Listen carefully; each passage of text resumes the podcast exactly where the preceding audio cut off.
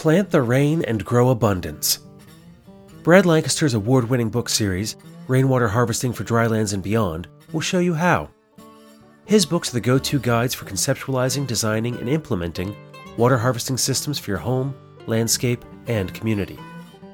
Their grounding and dynamically integrated strategies will teach you new ways of seeing and maximizing your site's potential.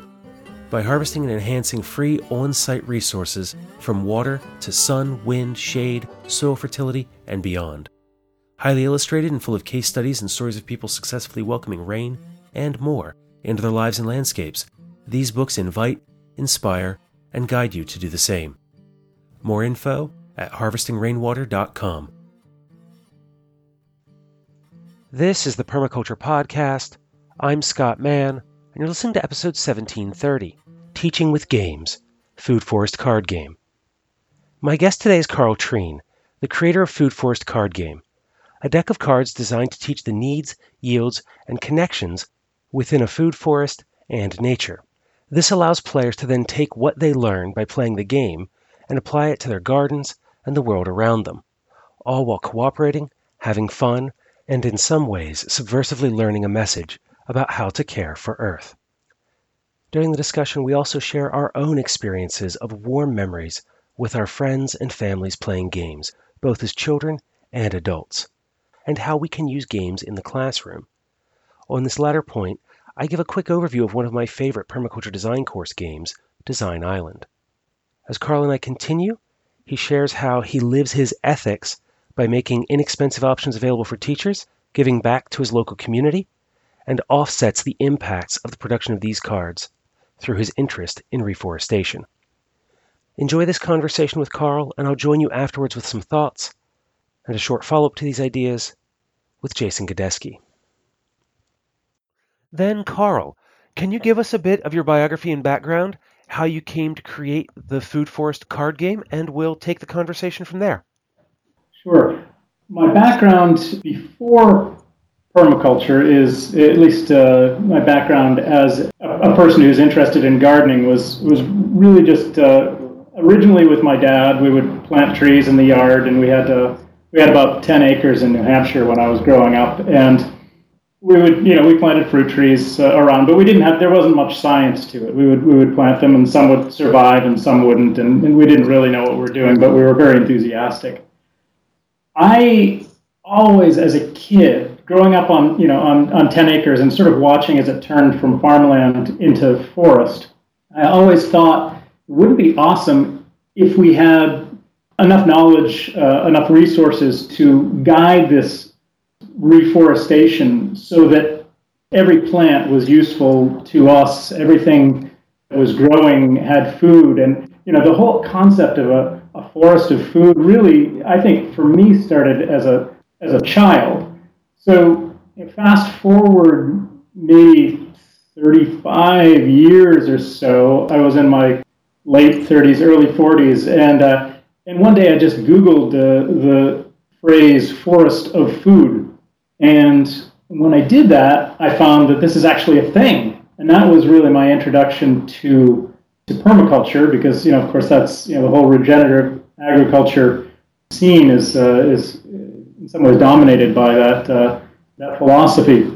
And so I, I went ahead and, and got my PDC uh, and started you know, thinking more in, uh, in terms of design, in terms of uh, because you know that's really.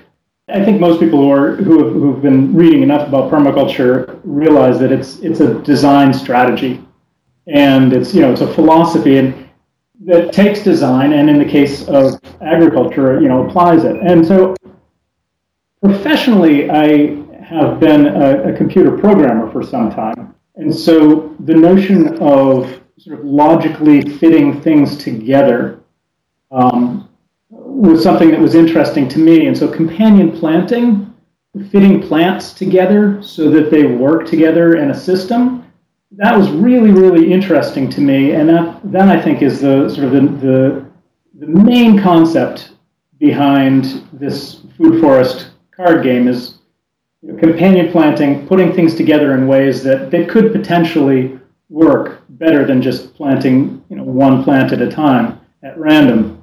So I took this this notion of permaculture and actually brought it into my son's classroom when he was in first grade, and that was about four years ago. And it started working with the kids on um, on gardening projects, and now we've got a, a burgeoning food forest outside of his school that we've been working on for the past three or four years. And in doing so, I was looking for teaching tools for the kids, and I thought, gosh, wouldn't it be great if there were a game where you could sort of make these connections in the classroom, uh, these connections between plants, and demonstrate for the kids in a, in a fun way how things kind of hook together, like how a climbing plant hooks onto a, uh, a tree or a nitrogen fixer can help out a, um, a tree that is a, a, or a plant that is a heavy uh, heavy nitrogen consumer, or uh, or just you know how pollinators uh, work better as a team. You know, you've got more pollinators, and you will attract more. Uh, poll- you've got more pollinator attractors, and you will attract more pollinators. So anyway, you know, all of these notions, kind of putting them together, it seemed to me that I could put them on a, a set of cards and kind of you know show the kids how these how these cards would connect, and then and then we could take it out into the garden and see if we could make some of these connections in real life. So it sort of started out as a you know as a project for me just with this one classroom, and as I put it together, I realized that you know what I actually had was a whole series of uh, of cards that could be made into you know one game, and then potentially many games where the whole basis of these games is is connections. And if you take a you know a regular deck of cards, you see that, that it's all based on connections. The the suits all help to connect cards. The numbers in sequence or in pairs or or you know sets all connect the cards. And and so you can do similar things with the uh, the Food Forest card game. You know that's the connection I guess with uh, with the educational taking from from the beginning to to almost where I am now.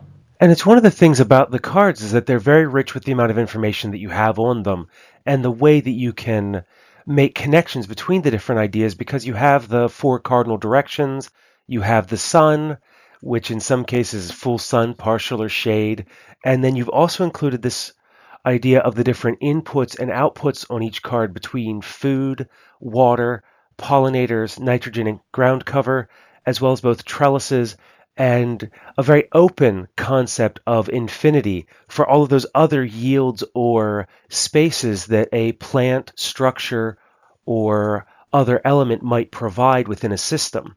What was the process like of developing these choices and deciding to include the inputs and outputs, the things that something needs or provides in the cards?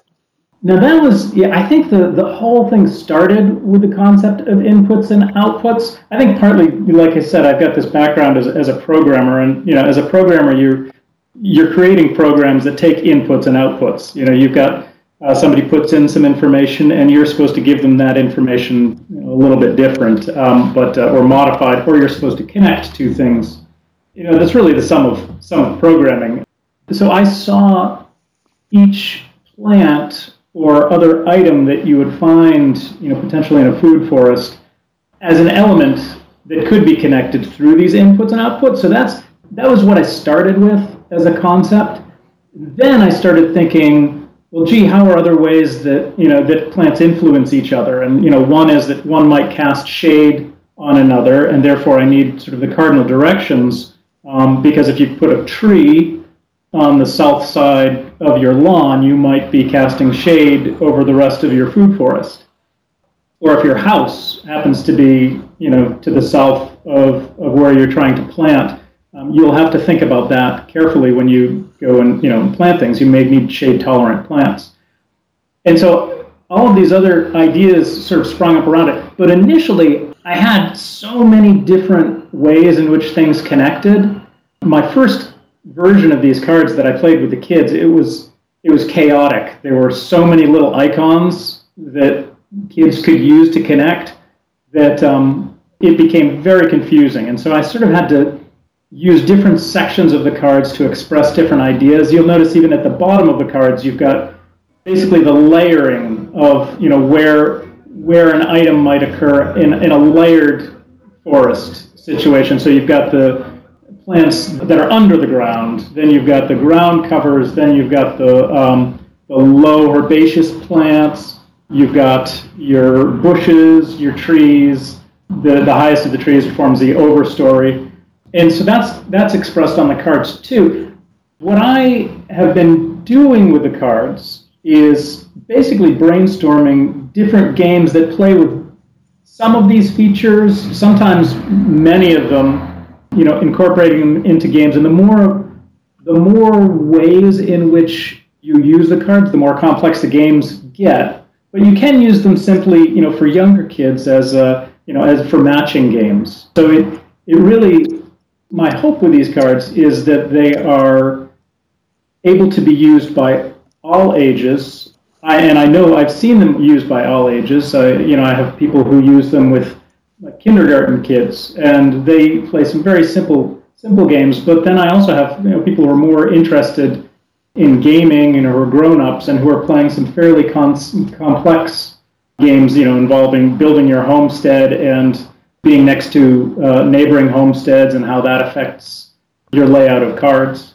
So it can get very complex it's one of the things that I liked about it is because I am a longtime gamer. I think this year is oh almost 30 years that I've been a gamer. I mean, and that's just like tabletop games with my friends. It doesn't include card games and things that I played with my family because we played all kinds of card games as well. It's just something I've done for ages. And after I received a set of the cards, I sat down with my parenting partner and she and I played through the two basic games that you had provided, both the solitaire though we did work together on that where we're kind of like building out a homestead between the different zones and things. And we found that re- to be really interesting as we're trying to pull and match cards and make sure that we have everything organized so that the right zones are connected to each other that nothing's shaded out and also to meet the needs and yields. And then at the same time we then went through and played the needs and yields matching game.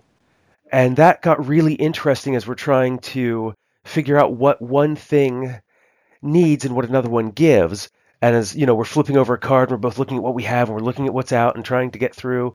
And it was kind of got fun and frantic as we were cooperatively playing through the game with each other.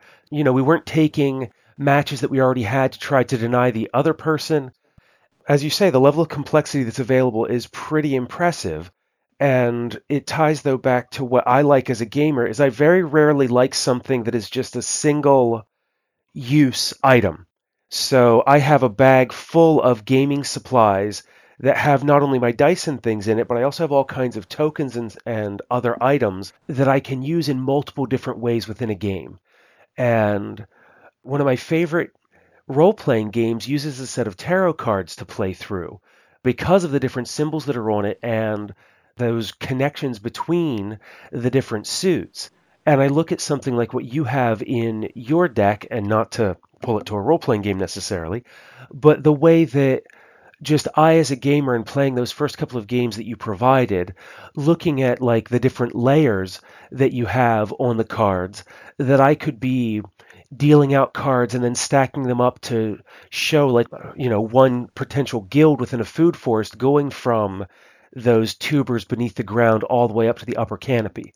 And it's actually been one of my favorite forms of design is random assemblage. I think it was Rosemary Morrow who presented that in her Earth Users Teacher's Guide. But that idea of, you know, putting all these different elements that I want to put in the system on like three by five cards, shuffling them together, and then just dealing them out and seeing what I can assemble and here you have a set of cards that are already ready to go with many of the very common North American elements already on them. I also add in two cards there that you, can use to add your own plants to the system. And in the printouts that I have online, I may not actually provide this, but I've, I have provided to people just printouts of blank cards so they can they can use that in much the way that you're talking about. So if somebody is in a in a particular climate that isn't covered as well by my set of cards, they can just make cards that have the, the plants that, that they want to represent and play like that. So I, I wanted to leave a lot of things open ended, like you say. And I, I, I have to say, I, I am having, you know, obviously uh, having having played some games myself. My son and I have uh, recently gotten into Dungeons and Dragons, and and uh, and he's very excited about uh, Magic: The Gathering at this point, and I enjoy that that kind of thing too. And you know, I won't. I don't feel like I took my inspiration from those games per se, but in the back of my mind was always something like you're talking about that. You know, somebody could take this and use it open-endedly to do just what you're talking about. I use it too, and it's funny because when I'm at this point, I'm thinking about a design for a new yard because we're going to be moving soon, and you know, just being able to take these things and spread them out on the floor and say, okay, here's some options. How would I, you know, do this in this situation? It, it still gives me inspiration. One of my friends uh, is a mathematician at Brown University, and she um, she took a look at the cards and and her expression for describing the, the combination was that, that it's a combinatorial explosion. The, the number of combinations you can make with these cards is virtually limitless above billions of combinations once you get going with uh, with moving them around and trying different things. So it gives you a lot of options. And you say that you've played some games and things and have a background as a programmer, but you're also working with your son's school. From going through your permaculture experience, did that kind of draw you out to do more education? Oh, absolutely. I took very seriously the notion that once you have you know, read the designer's manual, once you've studied this and worked on it, that you understanding what we understand, we have an obligation to spread that knowledge in a positive way. And you know, we're living in some interesting times right now, challenging times, and uh, I feel that everybody has has an obligation uh, to be part of their community and you know, it doesn't have to be through teaching children, but that just happens to be what, you know, the direction that this this pulled me. But uh, but also, you know, I, I, I live in a, a very poor neighborhood. There's a halfway house uh, up the street for for gentlemen who are coming out of prison, and you know, sometimes I'll come home with a you know a huge bag of fruit from a friend who's you know got too many apples or pears or whatever on their tree, and you know, I like to stop by and, and give these guys, uh, you know, a small bag of apples or pears, and they're always so enthusiastic. And, you know, I just feel like it's really important to reach out to people, tell them that, you know, nature is all around us, that the resources are there, share with the community, uh, and try and bring people together, especially right now when everybody seems to be, you know, so set on finding what, what makes us different. You know, where we all eat everybody needs to eat. Republican or Democrat, you still need to eat, and it's better if you're eating healthy food.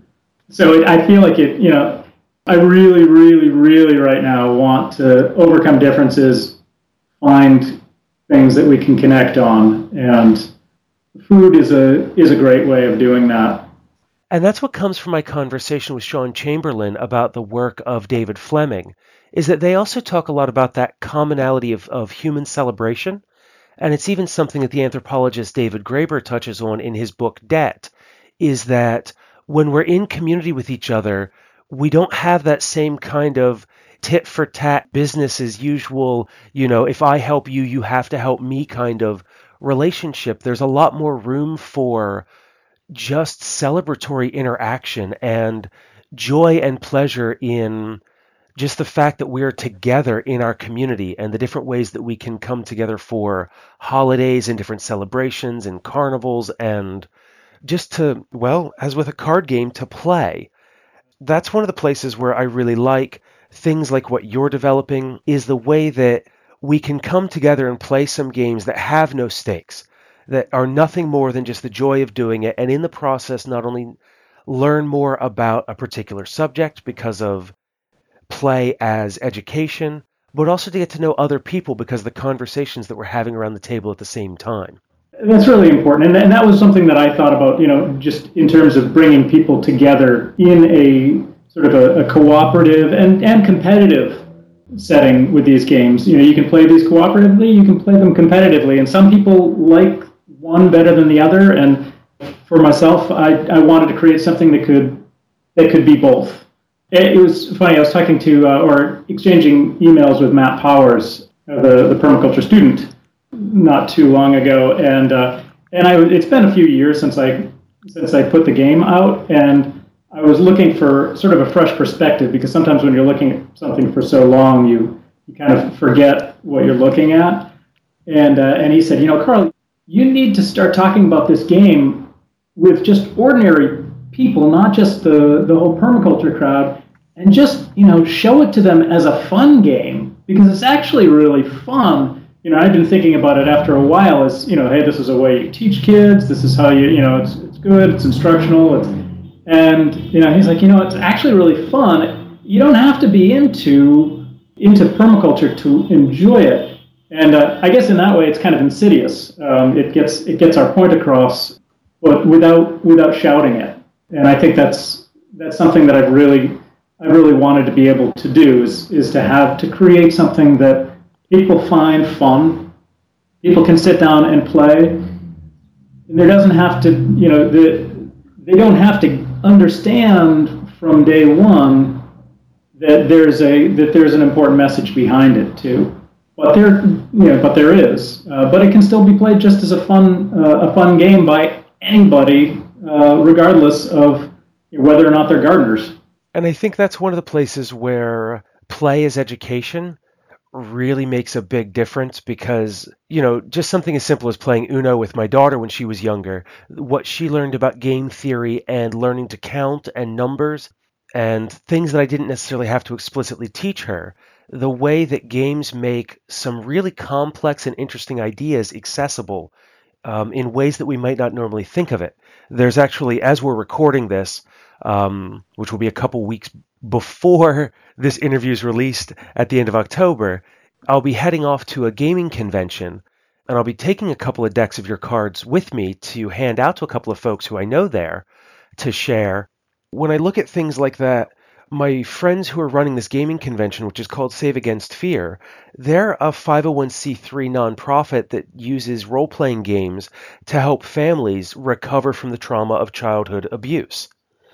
And they're using it as a way to personify in some ways through the story these wounds that have occurred so that people can work on dealing with them so that they can talk through their problems and learn how to resolve conflict and interact with other people all through the experience of a game without having it feel like it's necessarily like a therapy session that it's just people sitting around a table getting to know one another better and now they're doing a lot of role playing games, so it's, you know, they might have several children or several families around the table where the monsters are representing different issues for each of those groups. And they're working together through it and then forming these kinds of bonds. But I even think just from my own childhood, which wasn't at all traumatic, all the good memories that I have and experiences of sitting down and playing cards with my grandmother and my parents or my cousins and things like that. I have the same memories. It's funny, I and I think some of the best games do mimic life in a way that that uh, you know, in some ways, it it's it takes one feature of life and enhances it, and and you get to focus on it, like you know, say Monopoly, which is obviously this you know game capitalism, but it's also quite fun, or the game of life, which I remember playing as a kid. It's funny, I played it recently with my son, and they had they had blown up the values of things so much that it just became became unreal for me. And, and there was something that I don't know. It was a funny experience playing it uh, as an adult and seeing that they changed it a bit and feeling almost betrayed by uh, by I don't know Milton Bradley or whomever created the game.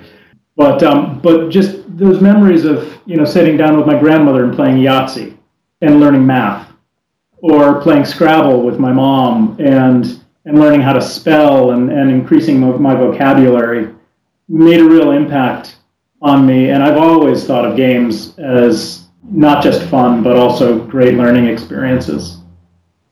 And now you get to tie those together in your Food Forest card game. Exactly. And it's funny when you put out a, when I put out a new, just a, a new instruction sheet for a, a different game you can play with the Food Forest card game, I often get, you know, people say, oh, but can I do this? And and I always think it's really funny because you know it's just it's just me in my dining room, you know, making up this game, and I and I put it out, and suddenly it's law, you know, for this eh, this is this is the rules. This is the rules how you play. I really, really, really want people to sort of take it on themselves to say, I've got this toolkit.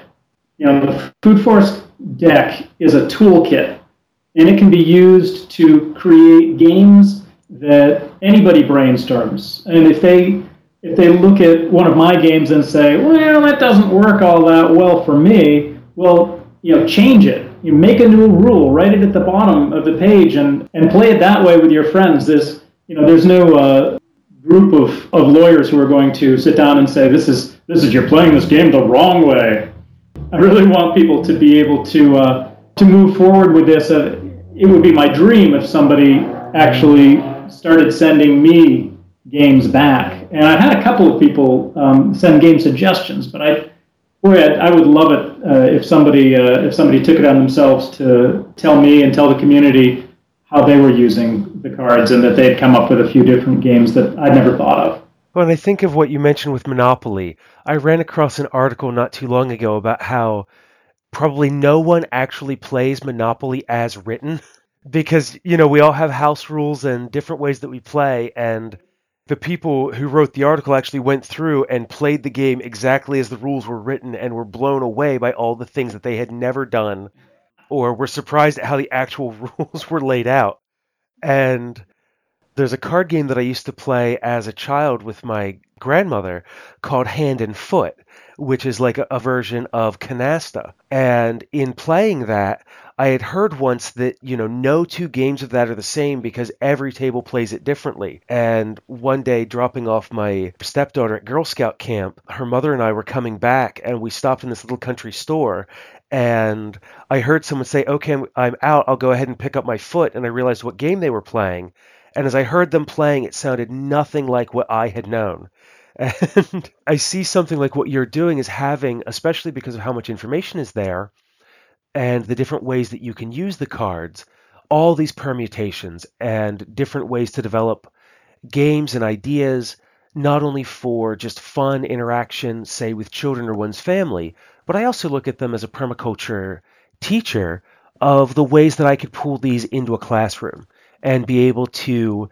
One of my favorite design games as an instructor to have a class do is Design Island which is where you give each of your groups a large piece of paper and have them draw an island. And then you give every student a couple of cards where they put down an element that's going to go on their island. And then the teachers put some interesting things on some cards, and then you kind of shuffle things up and deal them out into each group, and then have them design an island using the principles and ideas of permaculture. Whereas here, I think if I were to use your cards, I would divide the cards into stacks for the different groups and then have them start trading between one another to do a little bit of bartering to get the cards that they need for their design. You know, what I would also suggest for anybody who wanted to do that that exercise, uh, that game, is there there's a PDF version of this on the website and just a, you know, a little insider secret if you're if you're a teacher and you, you know, the, the cards I, I I know are not are not super cheap. I, I have them produced locally and it's you know, it's an expensive way of going about it, but the PDF, the, the self-printed PDF, you can print it a few times and you could have more, you know, more than one deck in that classroom. So the cards could be spread, they don't have to be spread quite so thinly if you're willing to cut them out yourself on a, on a paper cutter. It's less expensive. Uh, I've had a lot of teachers use that as an option because it's only 10 bucks to get the, the PDF version and you print it up for your, you know, you print five, ten decks off of that. The only thing that's limiting you is the fact that it's it's a pain to uh, to cut them out. But that would be an interesting way to to use that, so you're not just limited by the you know sixty odd cards that you've got in the deck. And if people want to find that PDF, I know that I've got and been using your plant22.com URL, but the full site is what foodforestcardgame.com. Foodforestcardgame.com is the uh, is the full website. I have a, a few different few different URLs that will that will get you there. The plant 22 notion. The reason that I have that is because I also plant trees for every deck that's sold. It's just kind of uh, help to replenish the resources that we're using. I try to plant as many as possible for every deck sold. So it's generally comes out to about a 10% donation off of the total amount sold to uh, to reforestation efforts. My goal was to plant 22 trees for every deck sold. Sometimes I don't quite make that uh, that goal, but we've had thousands of trees planted to help carbon offset the whole the whole process. And a nice way to give back for the work that you're doing through this process. One of the organizations, uh, the Eden Reforestation Project, works in Haiti planting food trees in a reforestation effort. I, I won't say that they are you know strictly permaculture in their efforts, but they're very very thoughtful and um, and they're thinking regeneratively as they are working on reforesting Haiti, which is, as we all know, a, a country that is in dire need of both food and forests. So it's, it's sort of a nice a nice connection. It, it's funny too because one of the things that that led me to this project was my interest not just in permaculture, but also in reforestation. I feel like we're at a point now where we have cut down too many trees, and as much as it's important for us to work on our emissions, it's also important to work on the carbon sinks that, that uh, are currently and have been destroyed. And so I really, really, really feel strongly about reforestation. And so when I started playing this game with the kids in the classroom, I was also sort of in parallel thinking, what could I do to, to earn more money to send to reforestation projects? Because I just feel like it's so important. And I've been giving to reforestation projects, but I thought, you know, what, what can I do to increase awareness? And it's funny that the two didn't immediately coincide in my mind. And then suddenly I thought, well, geez, I could actually make these into into a product. I could use that as a, a means of raising money for reforestation, and you know, it was it was a really nice match. Well, and it's one of the things that I think is interesting about that reforestation is there's a book by Bruce Babbitt. He was the governor of Arizona, and so, if my memory is correct, he was a secretary of the Interior or something like that under President Clinton. Wrote this great book about a decade ago called Cities in the Wilderness, which was this big, broad land use idea. And even though it has to deal with a lot of things, one of the things that I'm reminded of as a permaculture practitioner, and especially with Toby Hemenway's Permaculture City, is that now more than 50% of people live in cities. And so, you know, I don't see that trend reversing anytime soon. And we could get into a, a, huge conversation about land access and everything else. But in the time being in the space that we have, there's a lot of work that we as city dwellers or, or, town dwellers can do to recreate the wilderness that's no longer being used in the same way by humanity. Absolutely. I commit a small portion of my small yard to just absolute wilderness, things growing that I can't even always identify. I love having that piece of wilderness even in a small yard. And I think it's so important. People walk by and they see what my yard looks like with, uh, you know, you have beach plums growing, you've got uh, honeyberries, you've got holly, you've got roses, you've got a lot of different small trees that are sort of still not producing, but, um, and then you've got cherry trees. And this is all in the space of about 40 to 50 feet of sidewalk that, you know, in a, in a very small section of my front yard and they just they turn around and they see uh, other houses that are that have turned everything into hardscaping and parking lots and etc. And and yet you've got this this crazy guy over here uh, with his little patch of lawn who's who's got butterflies and uh, you know and grasshoppers. I'm constantly amazed at the, the wildlife that shows up in the midst of this primarily hardscaped area when you just give it a chance and you know, and then exposing people to that and incorporating food into that. You know, when I think about the the pressures that we put on the environment in food production and just our needs and then transportation of this food to the cities, when people ask me, what can I do really? What can I really do to make a difference? I think there's a, a couple of really important things. First, stop putting organic waste into the waste stream, and you don't need much space to do that. You just just some worm bins or a small compost container will, will handle a whole lot of waste that will otherwise turn into methane and leachate in your landfill. And the second is produce food where you are so that there's no truck that needs to bring it to you there is no fertilizer or pesticide that needs to go on it, and you're cutting back with every every piece of fruit that you're producing. You're cutting back on transportation and fertilizer, and you know all of the things that that will otherwise be polluting the world. And if you can do that in a city, you can make a really big difference in a very small space. And I think about when I was younger and got my first book on Earth Day. I think I was in the fourth grade, which is funny because that's where my nine year old daughter is now. And it was all about all these individual changes we could make. And then as I got older, it was this conversation about how individual choices won't make a difference. And at the end of the day, I think that we, you know, we have to do all of it. And if we can be taking those resources and using them where we are, that changes that waste stream. And even if it doesn't necessarily make a big difference in the grand scheme of greenhouse gases released or something like that, there are other things that we can learn from that about where our waste does go, what happens as it breaks down, and how we can use it. And just it helps us to inhabit the space where we are a little bit more deeply and get to know our interaction with all of those resources and people and plants and food and everything that it is that we need to live. And I, you know, and I think one of the interesting and important things about people is you have to make these things interesting and fun. Otherwise, you know, if people tell you that, that they have to, that they feel like they have to do it because it's just medicine they're taking, you know, I can't drive a big car because of the environment. I have to drive this little car, but I really want to be driving a big car. Or, you know, oh gosh, I've got to eat all these vegetables. I'm not supposed to be eating processed food, but boy, I really love processed food. You've got to make food delicious. You have to make gardening fun, which I, I find it's fun just, you know, because I enjoy it. But you know, with the kids that I'm working with, they like games, and playing games with them helps to make it fun. I also run a group, group called Permaculture Providence, which I'm in the process of trying to get more people to help run.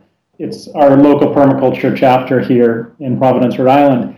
And the funny thing about it is, even all of these great intentioned people, in order to get them together, I need to make the meetups fun. I can't just have, hey, we're going to have an educational meetup, we're going to read this book, and we're going to be better people for it. I have to, you know, I have to say, hey, we're going to have food, and uh, we're going to have a potluck supper, and nothing gets people together better than a potluck supper or the, the idea of some fun way of getting together, like over games or that kind of thing. And it, you know, it's it's important, and this is what I've been striving for with the game, is to make the process fun for people who might not otherwise have been attracted to the notion.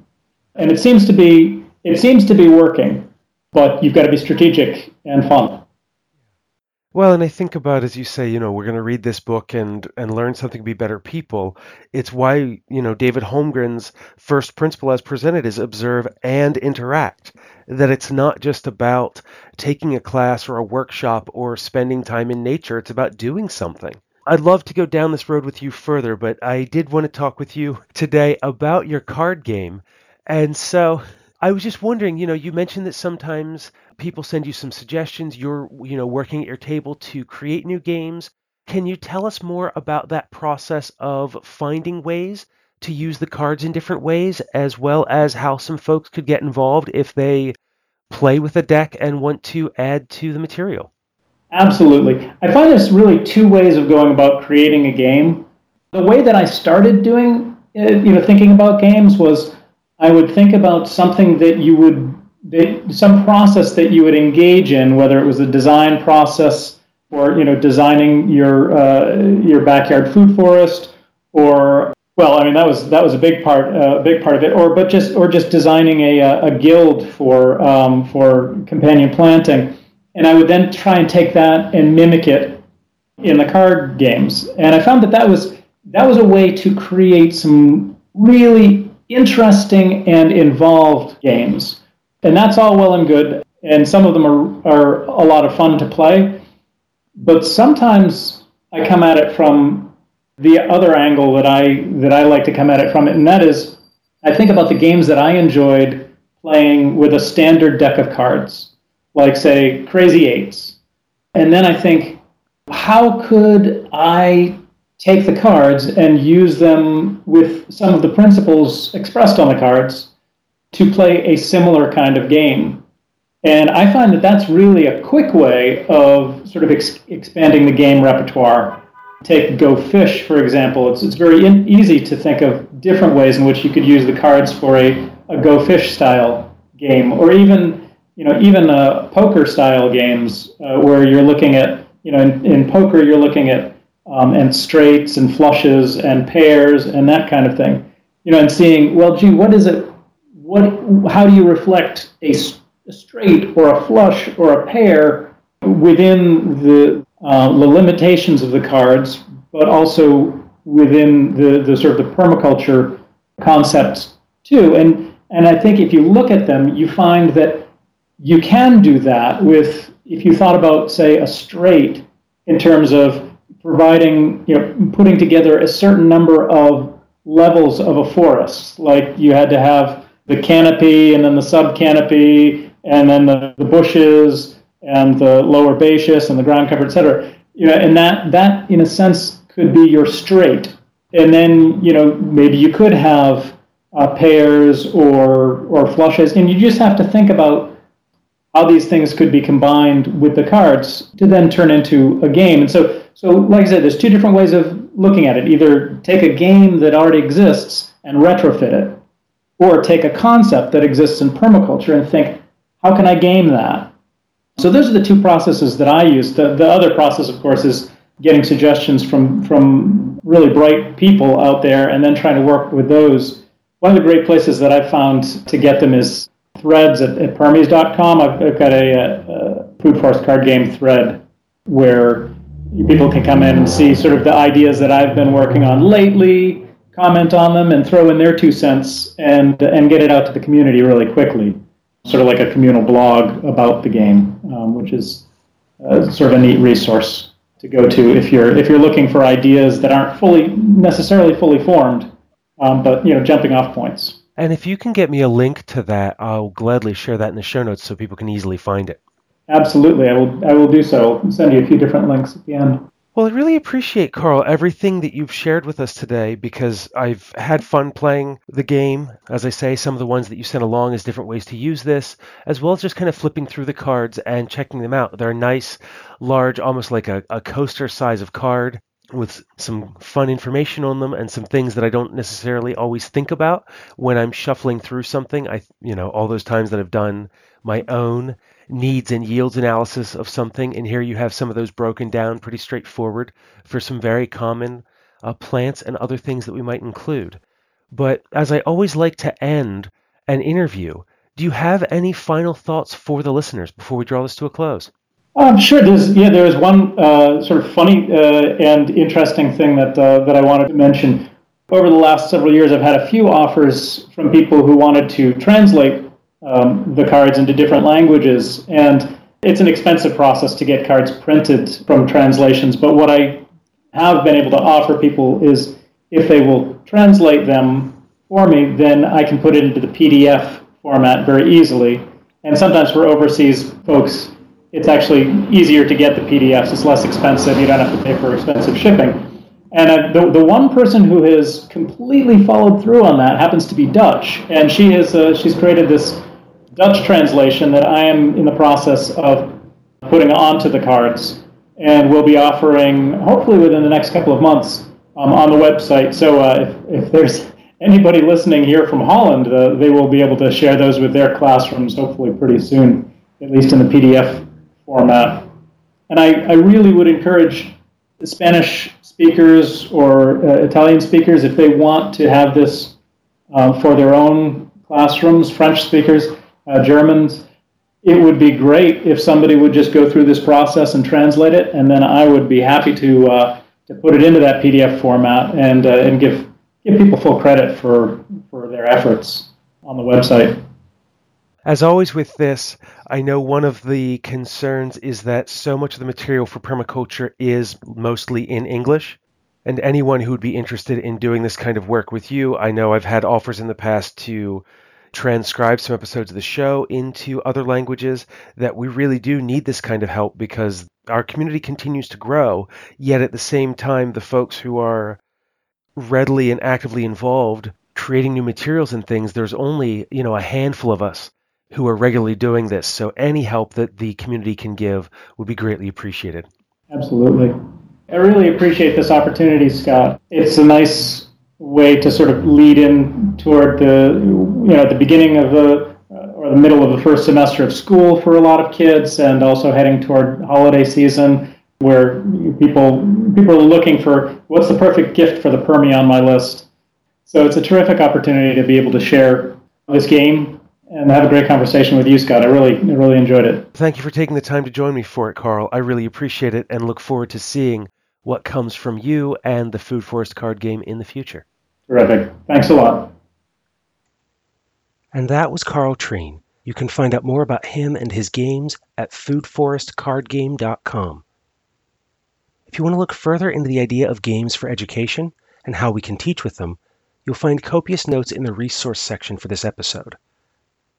I include not only what Karl and I talked about, but also those from the conversation that follows in a few moments with Jason Godesky. And as I don't want to use just the anecdotes Karl and I shared about how games changed our own lives, I also include some links to organizations formally using and researching the impacts of play, including Hawk Robinson at RPG Research, Dr. Sarah Lynn Bowman, who wrote her PhD thesis on the way that we create social connections through games, and the Bodhana Group, who I mentioned while talking with Karl, that uses games with families and children. I have a few more thoughts on this, but want to get to the conversation with Jason. So let's go ahead and get to that, and I'll wrap up everything else going through my head after that.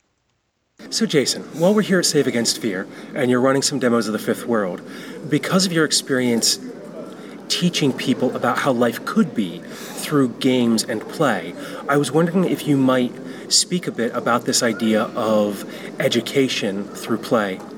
Well, I think one thing is that most people, when they start talking about education through play, fall into a very common pitfall of trying to just plaster over something that's educational on top of a game. Mm-hmm. And that doesn't really work because, you know, we, we see how effective games can be, and that's because they're fun. And if you forget to make it fun, because you're just having it go through your lesson plan, then it fails to be a game, and so it then fails to be an educational game. That's the thing. If you want to do an educational game, it has to be a game first, and then can be an educational in addition to it. Personally, my, my feeling is that where it becomes really effective is more communicating a feeling. Like a game can give you a model of the world, right? The rules of the game are an idea of how the world works. Uh, Monopoly started off like that. Like there were actually two versions of Monopoly, and one was supposed to be this horrible grind where somebody won in the first round, but it would take four hours of grinding your friends into dust to actually see that that all play out. And it was supposed to you were supposed to see how terrible it was. Whereas there was this other one where everybody cooperated and it was great and, and everybody got what they wanted. That one didn't succeed because it was kind of boring because everybody got along and cooperated. and there's ways to do cooperative games that are fun, but you, you have to be struggling against something. Uh, and this wasn't struggling against anything. The cutthroat capitalist version that was supposed to show how terrible capitalism is became Monopoly. And is now like the the standard bearer of games that people who like games don't like and it kind of makes sense. Like it was supposed to show how what a grinding terrible experience living in capitalism is and it succeeded in giving you a grinding terrible experience but then your game is grinding and terrible. Uh, that becomes an inescapable problem. But if you if you have a, like a model of the world especially if there's a intrinsic balance to be struck like look at how you think the world should work and what is the thing that's still difficult in that world. Because there's going to be something that's still difficult some balance that you need to maintain two things that are in tension and that's what you want to make your game about. And because that builds a tension into the game there's a question that needs to be answered and there's no correct answer to it and that means every time you play you can try a different way. The other thing is that if you want to communicate a feeling just focus on that emotional core and what is that? So like one of the things that i concentrated on with, with the fifth world like a lot of role-playing games will use dice. And when you have dice in your hand and you roll them the question is can i do well enough? And so it's great for things like overcoming an obstacle because there's this question the tension is from that question of can i overcome this obstacle? And that's the same emotional question that you have when you roll dice. In the fifth world i use uh, decks of cards because in the fifth world the emotional core i want to get to is exploring both physical space and exploring emotional and social space and cards have that same question what is the next card is already determined it's sitting there but you don't know what it is. And that's the same emotional core as uh, exploration. It's already there, it's over the next horizon. You just haven't seen it yet. In looking for that kind of emotional core intention in the fifth world, what are you trying to teach people explicitly through playing your game? Because I've had some experiences with this and just want to kind of see if there's an alignment between what I've encountered in playing with you and what you were trying to accomplish with it. Yeah, uh, well, with the fifth world specifically, I am of the opinion that we are all natural animists and that it actually takes some training to get us to be anything but animists. But that means that deep down there's still that animist human being that can come out. And uh, a lot of what I wanted to do with the game was to draw that out. And so with the cards and that discovery, there's these questions that build on each other. I was kind of drawn by some things that Calvin Luther Martin wrote in The Way of the Human Being about how in the beginning we have, have, have, every potential everything is possible but every time we discover something every time we learn something every time we do something it constrains a little bit more and finally it collapses into one thing and not the other but if you do that too quickly you miss a lot of possibilities and so uh, a lot of the gameplay in the fifth world is focused on constraining the possibilities and finding out what the story is but making sure that you don't do it too quickly and leaving the space open for the for the story to live and in that space you end up with a lot of abstract things that come into intersection with each other. The questions will allow intersections that you don't expect. So you might just kind of casting about, thinking about who you're going to encounter. I was just running a demo where, because of the way who is a person is set up, he selected encountering the history of a place. And so Julie played the history of that place. And so she saw that the history of the place had mental needs so she took it as the history of that place had a need to be understood in context and to really for people to understand what it meant. And so you get a lot of intersections like that from leaving that space open and not rushing too fast to fill it in when it comes to using games as a tool for learning, mm-hmm. I mean, you're working on a very kind of a deep level understanding for people to actually give them an experience at the tabletop with a game that they might not encounter elsewhere unless they're seeking out something like that by actually mm-hmm. going into the wilderness and, if you will, giving up a part of their civilized self to rewild a little and look for that other than human. When it comes to games as a whole, is there any place or space that you feel that we can't use them to teach something? Or do you see them, if they're well designed and well developed, that we can really use them for any human endeavor? Uh, I guess practical skills would be hard to teach outside of a LARP. Although, just thinking about, you know, I, I, I, guess I couldn't teach underwater welding with a role playing game. But uh, I, I, I was it um, Trackers Northwest do a pretty good job of that. They run a bunch of camps that, frankly, seem to me like they blur the line between immersion, primitive skills camp, and ongoing LARP. I think they are probably exploring the space of how do you teach underwater welding or how do you teach primitive skills, you know, in, in a game. So those those are, are, a little bit harder, but I think most things, yeah, just like that. It, it's kind of a design question. They all have different ways that you would approach the design. History trivia is hard to make a fun game that's one of the most common ones that people go to of how to teach with a game, and it's also like one of the hardest ones. But I think that ultimately, if you sit down, if you keep in mind that it has to be a game first, and so you have to look for what the tension is and what, what the balance is. What is it that players are doing, right? Put that front and center and make sure that it addresses what you want to teach. There should be a way to design your way out of just about anything. And when it comes to game design in the fifth world, I know that you've studied permaculture as well as rewilding, a lot of primitive skills. Mm-hmm. Did you apply the ideas of permaculture in any way when you were putting together the fifth world as part of your design process? Not in a direct, like checking off the 12 principles or anything like that. Uh, although after the fact, I went back and saw a few that, that and, and tried to uh, map how they would match up. In designing it, I don't know. I think it was in the. I think it was in my head but I don't I can't really think of specific ways of like so much of permaculture training focuses on how you use permaculture training for growing vegetables, and this is not growing vegetables. Like there are some parts where I was definitely thinking of rules like guilds and how they interact with each other. That, uh, but that you could just say that that's part of game design. Like it's all about the interaction. So how do you ever not design guilds? We do have modules that bundles, what we call them, that you can unlock in play, and those I have That's looked for- at more like guilds and how they click into the rest of your growing garden of interacting rules. And that's for play within the fifth world that people Yeah. can start with kind of the base game and then build these bundles that expand their gameplay. Exactly. If there's anybody who's interested in learning more about games and game design, are there any resources that you would point people to? I mean, I know for me, being a longtime gamer, I've played so many games mm-hmm. that it's pretty easy to, to grab a game, find some rules, and start working with things, mm-hmm. or knowing who some of the authors are, you know, who talk about ideas uh, like a narrative versus a mm-hmm. simulationist game and things like that.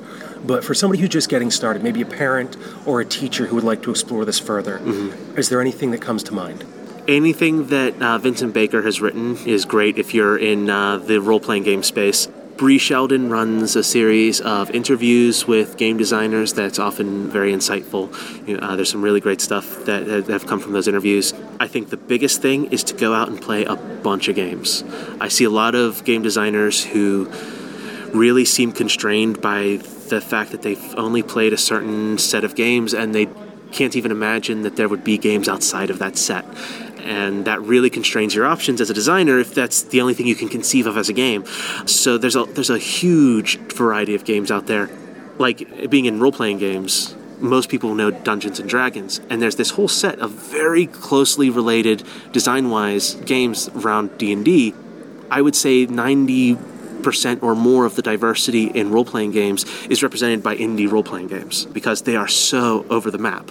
Whereas most of the mainstream games stay very closely bunched and, and clustered around D&D and don't really vary much from the, its mechanics. Uh, same goes with board games. We're, we're, living in a golden age of uh, board games. Go get a bunch of Euro games, some of the classics and some of the new ones that are out. You know, f- find your local gaming club and, and see what the hardcore board game geeks are raving about because uh, they're going to be off there on, on the bleeding edge. Pandemic Season 2 is coming out soon. You know, if you haven't played a legacy game, get thee to a legacy game. Well, and I also think that, you know, we have for books for children and young adults, we have things like the Newbery or the Caldecott winners that people can look for. And among the gaming space, there are all kinds of awards that give you an idea of what some of the better games are. There's some of the Mensa Select games. The Spiel des Jahres uh, is handed out in mostly to Germans, uh, but there's a reason it's mostly Germans. Uh, you should go play those games and you'll find out. And as I always like to do with these, even though we've only had a short conversation today, I don't want to keep you away from your demos, uh, as I see there are some people at your table. But do you have any final thoughts for folks who are interested in this idea of gaming, education, and learning? I think that it's great, but it's also easy to get wrong. And most of the people I see who try to jump into the space get it really, really wrong. Remember that it has to be fun first. Remember why you want to do a game in education because it's fun and it reaches people. Well, if it's not fun, it's not going to reach people. So make sure that first and foremost, it's a fun game. And if it has a message that's intrinsic to the rules, the fun is what's going to carry it. The fun is going to be your evangelist.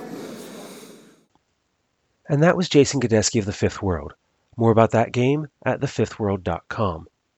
From what you heard during these two conversations, games play a big role in my life.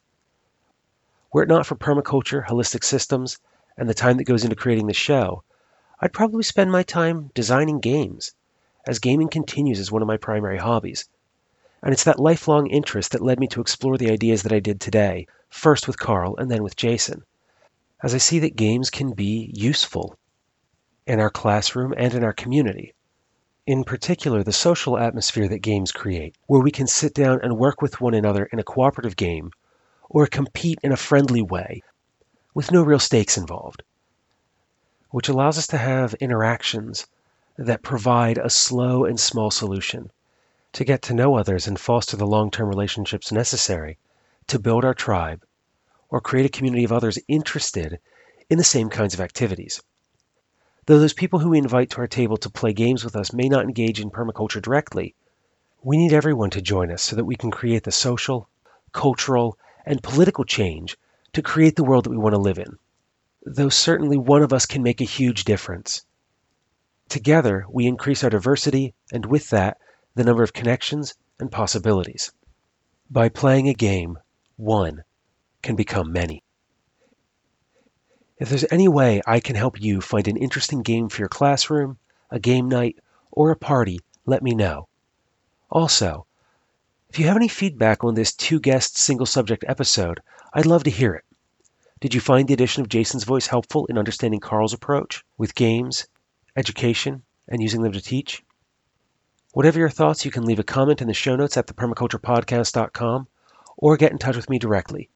Email show at thepermaculturepodcast.com, call 717 827 6266, or drop something in the post. The Permaculture Podcast, P.O. Box 16, Dauphin, Pennsylvania 17018. If you do have a few minutes to leave a comment or send me a message, could you take another minute or two and also leave a review on iTunes, Stitcher, Podcast Addict, or wherever you find this show? That helps people find out if the Permaculture Podcast is a good fit for them and helps to continue to grow the show. From here, for Patreon supporters, check your Patreon feed at patreon.com slash permaculturepodcast on Wednesday, November 1st, as I'm giving away a deck of Food Forest card game cards to a supporter. While there, you'll also find another giveaway that's still active for a copy of Integrated Forest Gardening, the complete guide to polycultures and plant guilds in permaculture systems by Wayne Weiseman Daniel Halsey, and Bryce Ruddock. All Patreon supporters are eligible for the Food Forest card game giveaway, so when you see that go live, make sure you leave a comment and let me know if you're interested.